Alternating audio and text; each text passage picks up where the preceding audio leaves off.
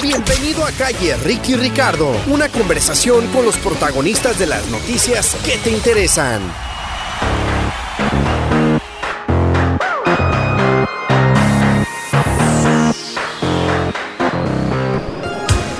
Bienvenidos a otro episodio de Calle Ricardo por la aplicación de Odyssey y Wins Noticias, un nuevo concepto para mantener informado y entretenido a nuestro público hispano en el área metropolitana de Nueva York, New Jersey, Pensilvania, Connecticut y por el mundo entero. Tengo el honor y un placer de conversar esta tarde directamente desde la experiencia que se considera Super Bowl 57 en Phoenix, Arizona. El juego se va a dar en Glendale, que es un pueblecito que está cerca, con Luis Hernández, no solamente la voz en español de los Cardenales de Arizona, pero por muchos años bien conocido aquí. Bueno, dejo Luis, tú mismo, años en, noticias, aquí de todo en esta zona de Arizona. Así es, Ricardo. Bienvenido primero que nada al desierto. Esta es tu casa. estamos en una época de clima nada comparado con Nueva York, pero el clima está fenomenal. Pero en el verano es tremendo. No te aconsejo que vengas en junio, julio. 120 grados, 115 a las 11 de la noche estamos a 110 grados, imagínate. No te recomiendo que nos visites en el verano. Así que, hermano, veniste en la mejor época y por supuesto con la fiesta del Super Bowl que se vive a lo grande aquí en el desierto. Bueno, como vivo en Florida también entiendo el, problema del clima en el medio del verano. Eh, Luis, antes de hablar un poco de la situación que hay no solamente en Arizona, pero en Nuevo México, en Texas, háblame del impacto de un evento como este Super Bowl a la comunidad, aquí. Esto es una comunidad que está creciendo día por día en la zona aquí de, lo que es Phoenix, Tempe, Scottsdale, Glendale, todos estos pueblos, el impacto de este evento aquí para esta zona financialmente, eh, el espíritu, cómo, cómo eh, explícame el impacto de tener el Super Bowl ya por tercera vez en este estadio de State Farm State. Por supuesto, eh, la derrama económica que arroja este tipo de eventos es fenomenal y por supuesto venimos todos de una, de una época de pandemia. Todo, todo el país, todo el mundo se vio afectado por la pandemia. Así que un, un evento de esta naturaleza, por supuesto que le va a generar una derrama económica fenomenal a la hotelería, a los restaurantes, a los pequeños negocios. Y hay que tomar una, cosa en cuenta, Ricky. Aquí el 60% de la población total es de origen latino. De ese 60%, el 70% es de origen mexicano porque estamos pegados a la frontera, estamos a tres horas prácticamente de Sonora, de Nogales, así que los pequeños negocios, que la mayoría son de los hispanos, de los latinos, se ven beneficiados con este tipo de, eventos. Los turistas están por todos lados, no solamente aquí en, en Phoenix, en el centro, donde se vive la experiencia, en Glendale, como lo mencionas, donde se va a jugar el partido, pero en Tempe, donde hay una cantidad de eventos, la universidad está ahí, Scasdale, que es el, es el lugar para la fiesta, para el party, ¿no? Ahí, Scasdale está lleno de hispanos. Así que, por supuesto, que esto lo recibe el estado de Arizona con, los brazos abiertos, porque, por supuesto, que hace falta la inyección económica y esto, créemelo, el, el pueblo, la, economía de Arizona se está yendo para arriba y estamos en un, en un punto fundamental para que el Estado empiece a mejorar. Aquí el Estado de Arizona, eh, con esta crisis que hemos vivido en los últimos años de, de, la economía, aquí la inflación es donde más se ha sentido, Ricky. Aquí es el Estado donde más ha aumentado la inflación. Aquí los precios se han eh, explotado de manera impresionante. Y, e insisto, este tipo de eventos le, cae muy bien al Estado, al, pequeño negociante, al señor que tiene una taquería, el señor que tiene una carnicería, eh, y esto por supuesto es para beneficio de todos. ¿Le levanta el moral también al, al público aquí, a, la población? Por supuesto, porque pues vienes de épocas de vacas flacas, como se dice por ahí, entonces el que veas tanto que tu negocio esté fluyendo, que, que tengas economía, que tengas movimiento, pues por supuesto que es, está muy bien visto por todos. O sea, ojalá hubiera más Super Bowls aquí, pero pues son eventos que, que, vienen cada siete, cada seis años y hay que aprovecharlo al máximo. Acabas de decir que la crisis de la economía le ha dado un golpe duro a esta zona. ¿Por qué? Bueno, principalmente porque es, un punto medular para la migración, Ricky. Aquí estamos, eh, se le ha considerado el corredor de los indocumentados, de las drogas. Estamos eh, prácticamente en, una zona desértica, ¿no? Aquí, por supuesto, está la frontera, pero es una frontera amplia que te permite eh, el, flujo de, de, cruce de indocumentados, de drogas, de personas, etcétera. Entonces, Eh, aquí obviamente el, el, el, Estado se ha visto afectado por la economía, pues como todos, ¿no? Como Nueva York, como Texas, como California, pero aquí, aquí particularmente porque muchos hispanos tuvieron que abandonar el Estado debido a, a la crisis, pues, tuvieron que regresar a México. Eh, hubo, hubo, una, hubo un, un, un éxodo de, de, de, indocumentados al ver que no, que no había negocio aquí por la crisis, por, por la pandemia, que se cerraron muchos, muchos negocios, se vieron afectados y, y habiendo tantos indocumentados, pues tuvieron que buscar alternativas, eh, muchas de ellas quizás regresar a sus, a sus, fronteras y ahora quizás quieren regresar ya que, que, empiezan a ver que esto empieza a funcionar de nuevo, Ricky. El migrante en Arizona es la gran mayoría de descendencia mexicana, sí. pero estamos viendo que las cosas están cambiando. Se ven muchos más países que están entrando, Texas, Nuevo México, San Diego, aquí mismo en Arizona se está empezando a ver otro tipo de, cultura también mezclándose aquí al mexicano? Sí, mira, te cuento una historia per personal. Eh, hace dos meses, eh, antes de que finalizara el año 2022, yo, bueno, me, me presenté, soy la voz de los Cardenales de Arizona. Estaba en el centro, estaba realizando un, una entrevista a los fanáticos precisamente del Super Bowl, ¿no? Se me acercaron dos chicos cubanos que andaban buscando dónde comer. Me dice, hermano, ando buscando, eh, oyeron que estaba hablando español, se me acercaron, inmediatamente escuché el acento no mexicano, ¿no? Pensé puertorriqueño, cubano, no sabía, ¿no? Pero, no, como el mío, ¿eh? Como el tuyo, vaya. Pero sí. obviamente por respeto no quise preguntar de dónde eres, hermano. Mm. Pero me, se veían perdidos. Eh, acababan, el, el, el, el, traficante, el coyote, como si los acababa de dejar en el centro de Phoenix los dejó, los trajo aquí, cruzaron la frontera y me contó la historia. -huh. Habían cruzado tres días sin descanso por, por, el desierto hasta llegar. Caminaron día y noche. El traficante de humanos, en este caso, los cuidó, porque a veces hay historia, tú lo sabes, que los deja abandonados en el desierto. Los dejó en el centro de Phoenix y ellos pues ya tenían que buscar sus formas de moverse aquí en Estados Unidos. Eran cubanos, acababan de llegar por Miami era prácticamente imposible que entraran, alguien le recomendó que fueran por México y en México me contaron duraron prácticamente dos meses. Hasta poder encontrar la forma de, juntar algún dinero y poder cruzar a Estados Unidos. Entonces eh, ya después no supe, les ayudé, les dije dónde ir, traían dinero, eh, comieron y, según lo que me decían, su, su punto final era Florida pero si tenían que quedarse en Arizona un tiempo hasta encontrar la forma de irse, lo iban a hacer. Y historias como esa hay muchas, Ricky, así vemos más, más centroamericanos aquí, mucho hondureño, salvadoreño, eh, puertorriqueño llega a haber algunos, eh, contados por supuesto, sabemos que estamos en una zona mexicana donde pues la comida no es... Eh, del estilo cubano, puertorriqueño, venezolano, por supuesto, se inclina más al mexicano, ¿no? Así que, pero poco a poco vemos más, Ricardo, sí es cierto. Cuando nosotros en el noreste nos ponen las imágenes en la televisión, vemos el ejemplo de un sheriff Joe Arpaio, por ejemplo. Vemos el ranchero que tiene su rancho cerca de la frontera, que con su rifle esperando lo que van a cruzar. ¿Estos son imágenes o esto es verdad? Es verdad, eh, mencionaste que soy reportero. Yo por muchos años cubrí la frontera en el área de Phoenix, me especialicé en temas migratorios. El sheriff Arpaio, yo no puedo decir que era mi amigo, no. Me conocía porque diario a la semana hacía tres redadas y ya sabía que yo llegaba con mi micrófono de Televisa México. Ah, mis amigos de México, me decía, yo los quiero a los mexicanos. ¿Dónde los quiere, Sheriff? Aquí fue el laboratorio de leyes antimigrantes por muchos años, sigue siendo. Aquí se, aquí se creó la ley SB 1070, que prácticamente es, la primera ley más severa antimigrante jamás existido. Aquí se creó y otros estados empezaron a copiar lo que sucedió. Eh, tal es el caso de Alabama, por ejemplo. Fui a hacer una cobertura de Alabama que empezaron a copiar lo que, lo que sucede aquí en Arizona. Se empieza a controlar un poco, sigue siendo un estado republicano 100%. Y, y ¿Arizona hoy en día? O sea, por supuesto, sí. Pero eh, perdió Kerry Lake. Perdió Kerry Lake. Pero, ¿Pero por qué? Porque al final... Trampa. Mira, no puedo, no puedo, no me quiero meter en esos temas. pero, pero mira, o sea, el voto latino ha sido clave, por supuesto.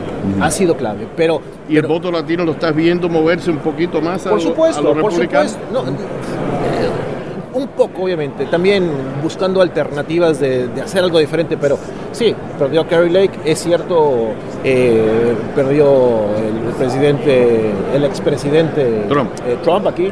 Pero aún así, te lo puedo decir, Ricky, es, es un estado republicano, sigue siendo, y se siente el ambiente, se siente todavía, eh, lo vemos todos los días, eh, cuestiones antimigrantes. Te puedo contar, hace 24 horas en Scottsdale, Ah, eh, con esto el Super Bowl, estamos en, en tierras eh, de, de los indios, ¿no? De los indios navajos.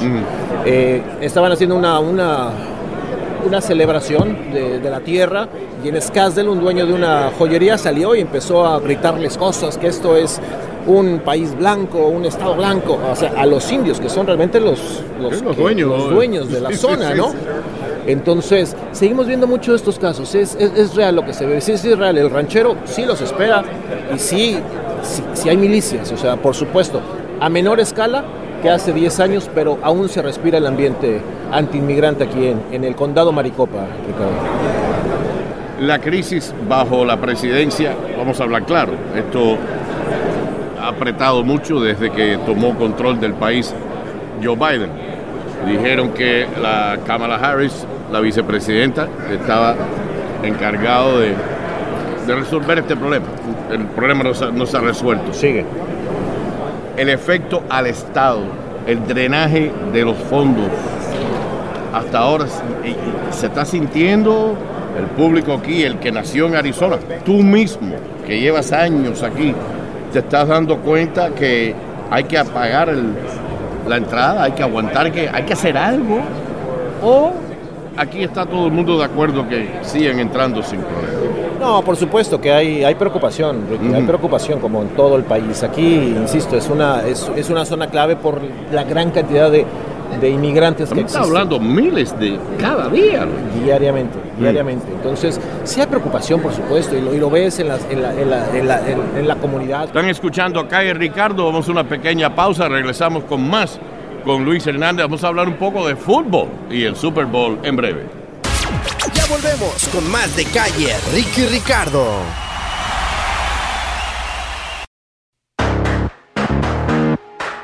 De regreso aquí a Calle Ricardo, desde el Convention Center aquí en el downtown, la bella ciudad de Phoenix, Arizona. Nuestro invitado es Luis Hernández, la voz en español de los Cardenales de Arizona, pero un hombre con mucho, mucha experiencia aquí en esta parte del país.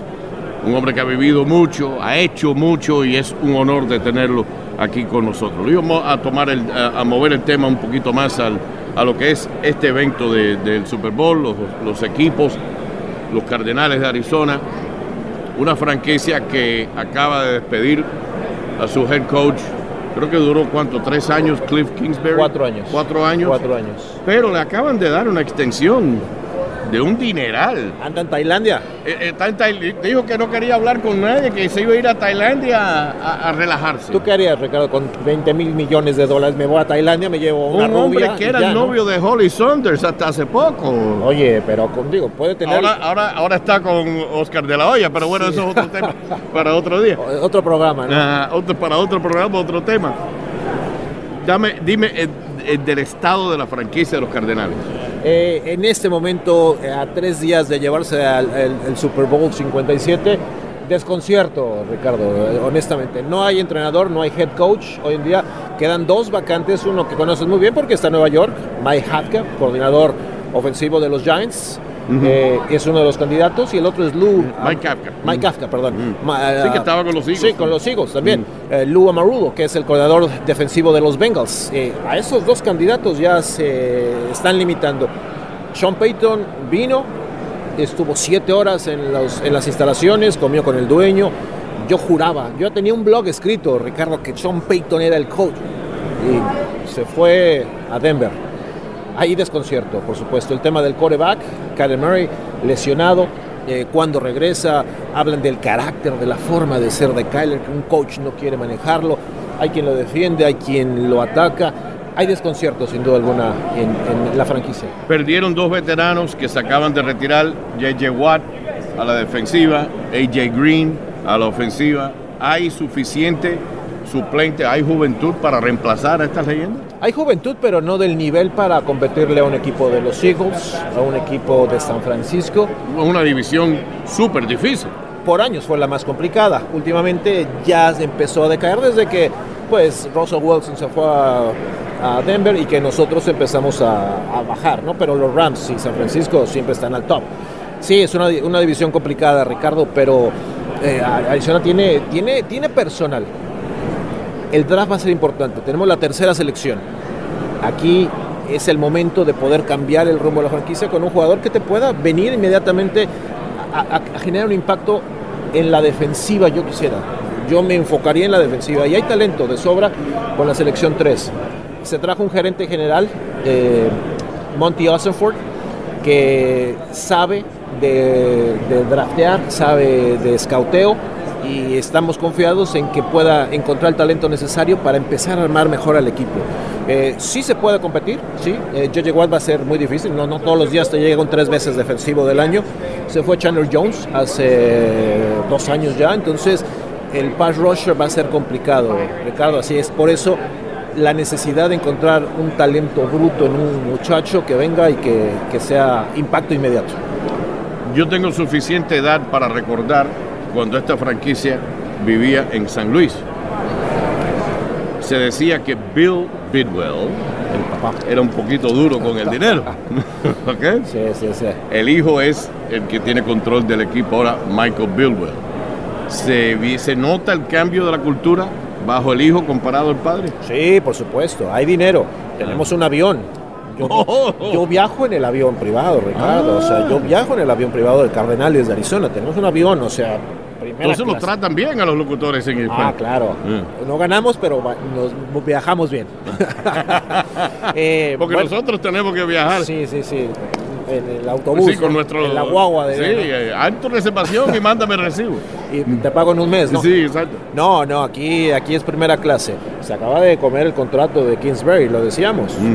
Es difícil, le dio la extensión y dijo, bueno, lo dijo en la conferencia de prensa cuando presentó al nuevo gerente general. Yo quiero demostrarle a esta organización, a, esta, a ustedes los empleados, nos habló, de que estoy dispuesto a generar un cambio. Y para eso voy a absorber el contrato del coach al que, en el que confié y no salieron las cosas para empezar de cero. Entonces, está dispuesto a gastar, está dispuesto a, a encontrar las piezas porque quiere que su equipo llegue llegue lejos y, y, y, que sea protagonista. Entonces, el tema del dinero no es, no es, no es un tema aquí, Ricardo. Le pregunté esto a varios de los locutores en español. Se lo voy a preguntar a usted. Sí, sí. Número uno, la comunidad hispana en Arizona entiende el juego del fútbol americano, el detalle.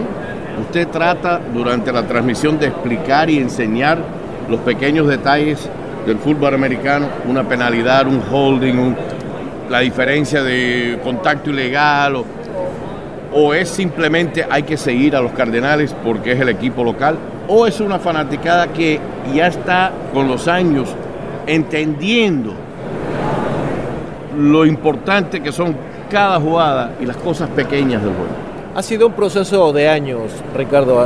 La transmisión español ya tiene 17 años eh, transmitiendo aquí en el Valle del Sol.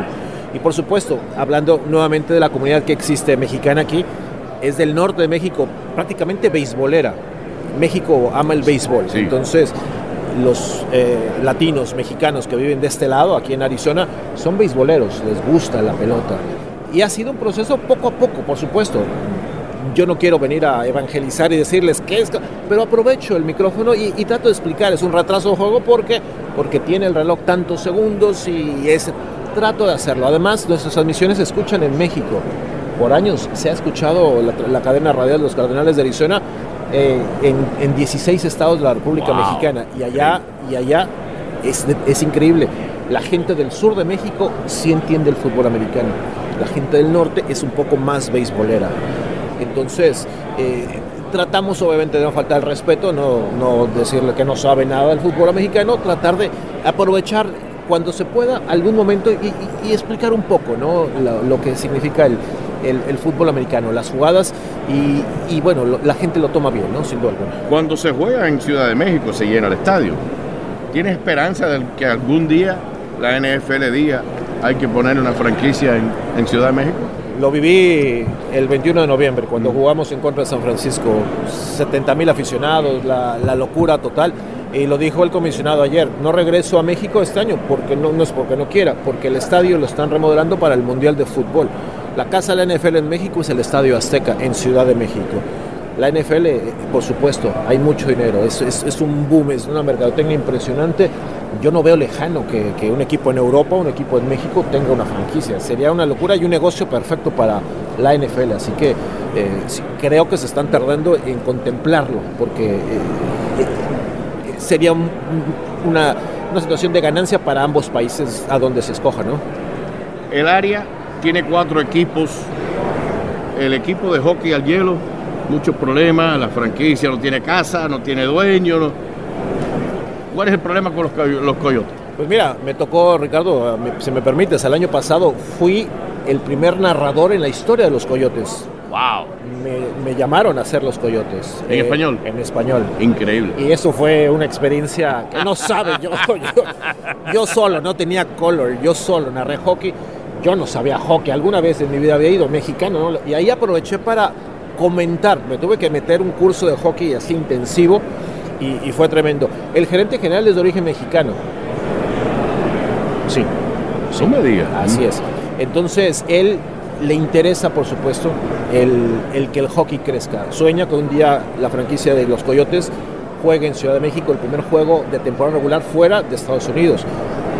Insiste que lo puede lograr. Por supuesto, no hay casa. Están jugando en una pequeña arena en Tempi que es parte de la universidad, pero es un proyecto que, que están queriendo hacer, ya está en el cabildo, están tratando de encontrar la fórmula de que, que, que, la ciudad de Tempi apruebe el proyecto y se construya una super arena eh, con un centro comercial y, eh, y, y, vaya, es un equipo que la temporada pasada jugó muy mal, este año está jugando mejor y, y bueno. Eh, pero se queda la franquicia. Se queda, hasta ahora se queda, por supuesto, mm, por supuesto. Sigue, los Coyotes se quedan en Arizona. Es la burla porque es una arena colegial, pero el ambiente que se vive con los coyotes oh, es increíble, tremendo, eh, tremendo, magnífico. tremendo. Para, para el hispano que está escuchando, que nunca ha ido a un partido, Uy. un juego de hockey al hielo, es, es, es, algo magnífico. Porque hasta box hay, ¿eh? Sí, sí, hay pelea, la pelea es legal. La pelea es legal.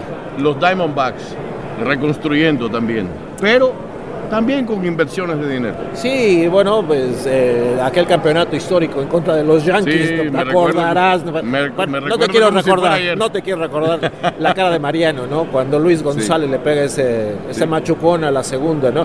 Por arriba de la cabeza Arriba, de Derek Jeter. de Derek Jeter, imagínate, el gran, la leyenda Jeter, ¿no? Hoy en día Arizona no ha vuelto a ganar, ha sido protagonista, mm, ha llegado a playoffs un par de ocasiones. Algo siempre pasa con la franquicia, que el picheo, que las lesiones, peleando en una división complicada con los Dodgers, obviamente, pero, pero tiene mucho empuje con los latinos. Eso sí, el mexicano asiste mucho al, al, al parque de pelota, al Chase Field, porque, insisto, el, el, béisbol va muy de la mano con el mexicano y lo saben, usan mucho la mercadotecnia, la noche latina, hacen bailes con bandas mexicanas después del partido, manejan bien la cuestión de, de, de la mercadotecnia con los, los Diamondbacks. Acabo de llegar anoche, me bajo del avión, prendo el teléfono, llegué a Phoenix y veo la palabra Phoenix, pero con un cambio del gran, y estoy hablándole al público de los Nets de Brooklyn, Kevin Durant. Impresionante. Llegar a los Suns de Arizona.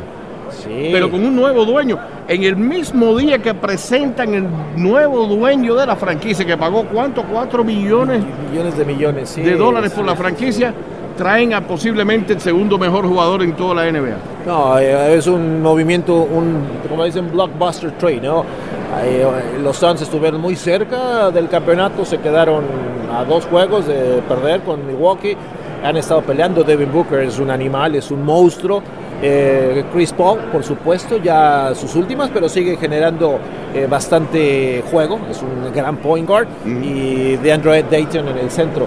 Yo creo que con la llegada de este hombre, mm. los, Kevin Durant, los Phoenix Suns eh, podrían, era la pieza que les faltaba. Devin Booker, un hombre que siempre está cubierto por dos guardias, de doble, cobertura doble, y ahora con Durant, eh, va a ser a, a quien deja solo, ¿no?